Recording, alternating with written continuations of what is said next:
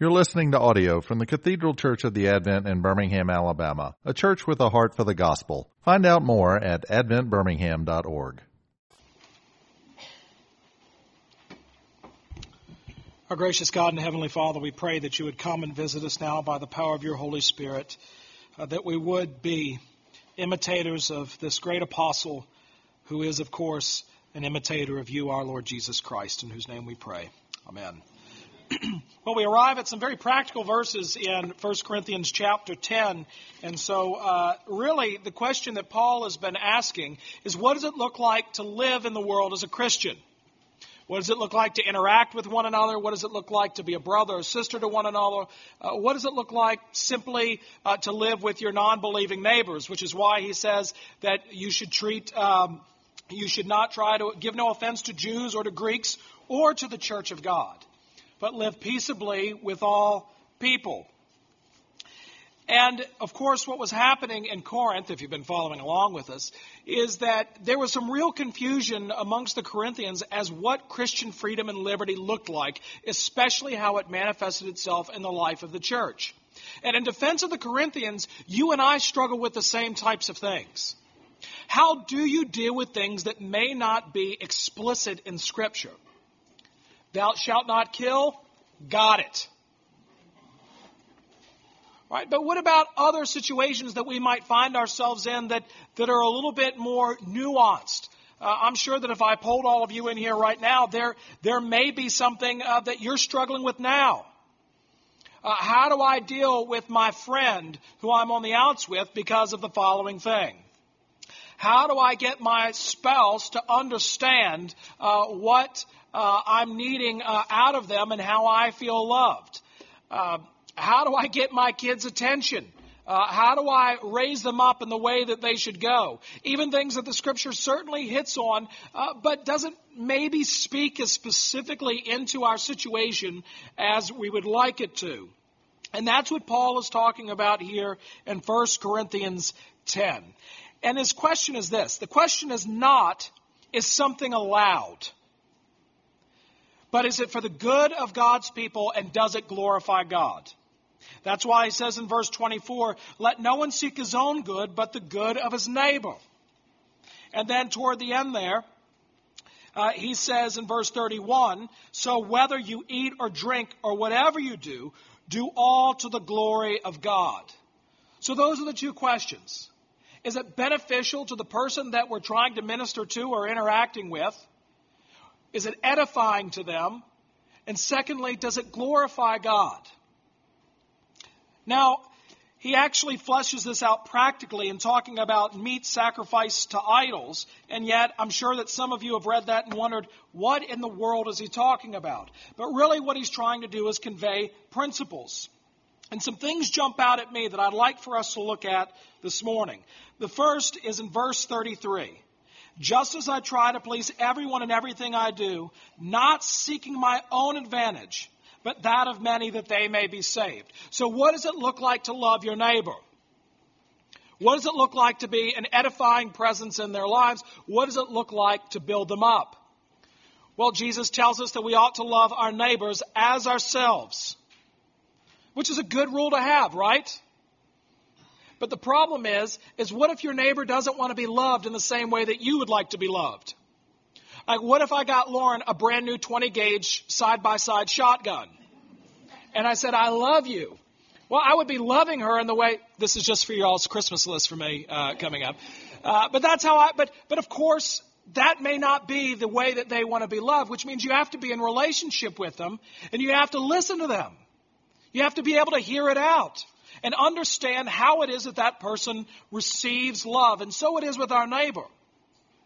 Because Jesus actually takes that golden rule and he creates the platinum rule, which he hits at this morning in the gospel reading. Greater love hath no one than this, than what? That they be willing to lay down their lives for their friends. That is a complete self sacrificing love for the sake of one another, which Paul says in a very small way means not pressing home your advantage. Now, what does this look like in our lives to take, to press home our own advantage? Well, it's a little bit like this. Uh, one day, uh, Lauren, I grew up playing uh, tennis, and Lauren said that she would like to play tennis with me one day. And she said, But I need you to help me play tennis. And so the two bounce rule became the three bounce rule, and so on and so forth. Uh, but there was one point in the, ma- in the game, see, there I go, the match, uh, where she had kind of lobbed it up, and I stormed the net. And as I was about to just absolutely slam it, she yelled, But you promised! right? I, I couldn't help myself. Or even when I'm playing board games with my kids, I can't let them win. I, I want to press home my advantage. I mean, think about in your business dealings. I mean, even in small ways. Have you ever been rung up the wrong amount where it's to your advantage, whether it's a significant amount or a light amount, and you think, well, I'm not going to say anything? Or if you've ever gone to Disney World the intensity of waiting in line at Disney World is not to be believed. And the moment someone passes by you, it's on. Why? I've been waiting in line, I'm here, and there's no way that I'm going to let you cut the line. It's simply not going to happen. I'm pressing home my own advantage. Tim Keller has a wonderful illustration of what this looks like when he had a woman come in and said, I need you to explain this Christianity thing to me because this is what happened in my office. This is Manhattan. She's not a believer, but she was working in an advertising firm on Madison Avenue and had a big account, and she made a pretty significant mistake. So that it manifested itself when the pitch was being made to the clients. And the head of the company was so upset that he went to her immediate supervisor and said, What happened? How could we have blown it like that? How could we have been so off? And the man said, the, her supervisor said, That was my fault. It, it's on me. The girl looked in disbelief and wondered, No, no, no, that, it was on me. It was completely my fault. It, it was, and it just sat with her for a couple days where finally she went into her supervisor's office and said, What was that? I mean, I made this huge mistake which cost us an account, and you took the blame for it when it was my mistake. And he kind of hemmed and hawed about why he did it, about bettering her career, and, and didn't want her to, to go out on a mistake because she surely would have been fired. And, and he had a little bit more street cred in the institution, and, and so they would, they would kind of give him some leeway. And finally she said, I don't buy any of that. Why did you do it? And finally he said, Because I'm a Christian. And she said, Where do you go to church? I said, I go to Redeemer. So she called up Tim Keller and had a meeting because she could not believe that someone that she worked with would actually be willing to take one on the chin for her. You see, he didn't press his advantage, did he? He saw this woman who didn't deserve it. I mean, she totally made the mistake. And yet, he took it upon himself and loved her, not seeking his own good, but the good of his neighbor. So it was edifying to her. That's why he did this. And of course, it glorified God. In that, she actually began to seek him out, saying, This is something that I've never heard of. But it also, not only for the good of the people and the glorification of God, but let's get a little bit closer to home and let me use a real life example, which right now I really want to talk about whether to go to church on Memorial Day, but I'm not going to do it. That's going to stay on the side. But let's talk about something that might be a little bit of, a, of, a new, uh, of an issue that you can relate to. And there are three responses of how we deal with situations when we, when we encounter those that I've been talking about. One response is to go to the law, another response is to go to license, and then the final response, which is rooted in the gospel, is the response of liberty that Paul is talking about here. And so I have to believe that this man is thinking about this when he showed that grace and did not press his advantage home with this girl. Now, you've been invited to a big Auburn game. You've been, it's, let's just say it's at Auburn or it's at Alabama, it's the Iron Bowl, and this is going to determine the season. And uh, you, you're coming and you're talking to me and saying, hey, uh, I've got this great, these great tickets. They're box seats. Uh, Jim, uh, he's had them because his dad had them forever. and Now he's had them, and we're going to go to this game, and it's going to be amazing. And the game's at 9 p.m. Okay, it's a, it's a late game because the TV networks are in control of everything, and that's when the Iron Bowl is going to be. And you're really excited to go. And I say something like, well, I, I guess you're going to be in church the next morning, right? Well, probably not. And so I say, hey, Jim, who you're going with, is that the same Jim that's been coming to the Advent for the past six months and uh, and became a Christian and has, has really shown a, a, an interest in the faith? Yeah, that's exactly it.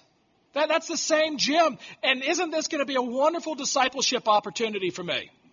To be able to go with Jim and talk to him about the Lord. Now, does the Bible say anything about whether or not you should go to the Iron Bowl?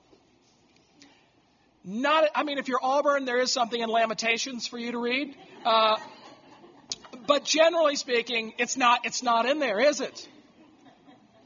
But you see, issues start to press in on, on one another. And then it turns out Jim has actually come to me and said, You know, Andrew, I really want to go to the Iron Bowl, but I know that if I go to the Iron Bowl, I'm not going to make it to church the next morning. And I'm really interested to hear what you say about chapter 11 in 1 Corinthians, where it says that a woman ought to have her head covered in church. And the friend finds out, and Jim's sort of struggling with this. You know, I really want to go to the Auburn and the Iron Bowl, and it'll be so much fun, but I don't want to miss church either. I'm this new believer. Do you see how all of a sudden it gets it gets complicated? And so here's a couple ways that it can be responded to. One, which I know that is already getting into some of our hearts, and that's the response of the law, which some people in Corinth had responded with of I need a book that says thou shalt not go to ch- go to the Iron Bowl if it means missing church. Some of y'all love that like, yeah, if you don't go to church, that's bad. So you really need to get rid of uh, going to the Iron Bowl and just make a priority a priority. So that's one response.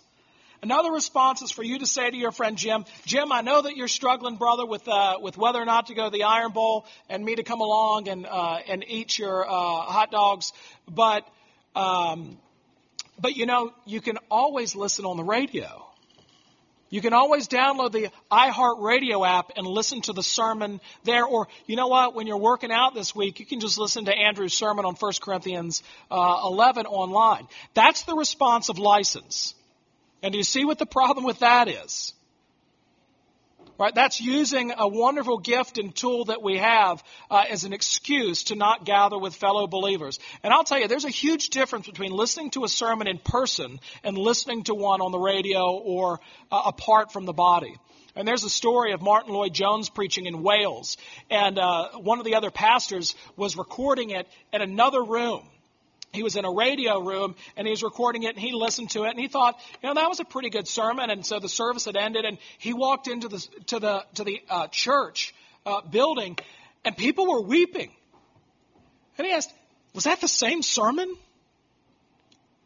But you see, he wasn't there. He wasn't a part of it. It doesn't mean that God can't use it on the radio or, or listening to a recording, but it is different than actually being in that place. So you can either say, Thou shalt not go to the iron bowl, if it means not making it to church the next morning. I mean, remember that LSU game that ended 9 6 several years ago? I didn't go to that game because the people I was going to go with said that we don't think that we can get you back in time for the 7:30 a.m. service. Now, of course, you say, "Well, Andrew, that's that's easy because you have to be there." But nonetheless, thou shalt not go if it means missing services the next day, or it could be license and say, say, uh, well, you know, I, I can just listen to it on the radio or recording, or we can have our decision rooted in the gospel and understand what it means to be free in the Lord Jesus Christ. And that is to ask this question Does my leisure time serve me first or others in God? Because actually, there could be an argument made of, do you know what? Your time is going to be better served going with Jim and having that conversation that you need to have with Jim for the sake of others. I mean, this is a really hard thing for me to do because I am so under the law. I mean, this morning in Klingman Commons, I was engaging in a conversation that I really needed to have with somebody. It was edifying and we just needed to talk about something. And I knew that my Sunday school class was drawing near. And so, of course, what my heart and my mind is saying is, you have to go. You have to go right now and get there on time. But actually, the liberty that God has given me as a believer meant what? What was the most important thing I was doing in that moment? Being with that person. And so, when my notes fall down, And so, does the time that God has given us, do we understand that it's me first or others and God? And I think that this is especially hard for us as believers, and maybe even a little bit more for men than women. Because I know that when Father's Day comes around, Lauren will ask me, Andrew, what do you want for Father's Day? And I'll respond to be left alone. Which is what?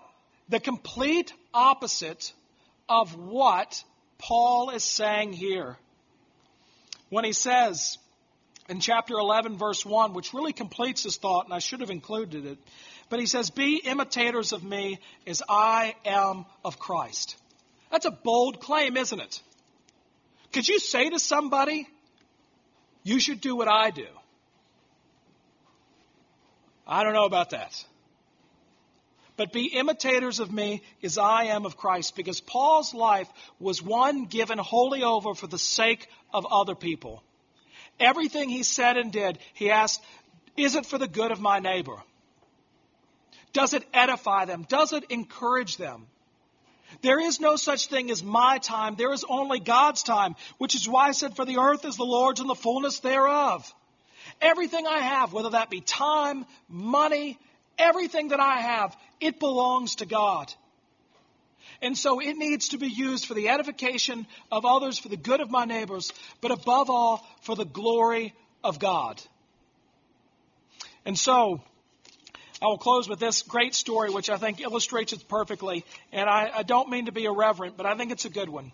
And that is when Charles Spurgeon was walking through the St. James area of London one day, everybody knew who Spurgeon was because he was a very unattractive man. If you've ever seen Spurgeon, he was a singular looking man, and he was famous as a preacher. Everyone knew him. And as he was walking along over by a men's club in St. James, one of the members had walked out and had only taken a few puffs off a cigar and discarded it the, on the sidewalk. And a little eight year old boy ran up and put it in his mouth and began to puff on it. And there he saw above him the, sta- the, the shadow of Spurgeon. And Spurgeon looked down at this eight year old boy and he said, Young man, can you smoke that cigar to the glory of God? And the little boy said, No, sir, Mr. Spurgeon, I cannot. To which Spurgeon responded, Well, I can give it here. uh, do you understand the freedom and liberty that the gospel brings for the good of your neighbor, but also for the glory of God? Let us pray. Uh, Lord, uh, this life is very complicated, and we make it even more so with all the stuff that we have in our lives. Lord, we do pray for a more simple life, and the way that that happens is to keep you at the center of it all and to care a lot more about what you think rather than what the world thinks. And Lord, we do pray that we would, uh, in our lives, understand that everything that we have is from you, and that we would not press home our advantage, but that we would act and behave in such a way that would be for the good of our neighbors and would be for the glorification of God, which is the salvation of the nations. In Jesus' name, amen. You've been listening to audio from the Cathedral Church of the Advent. If you live in Birmingham or find yourself visiting, we hope you will join us at one of our Sunday services. Find out more at adventbirmingham.org.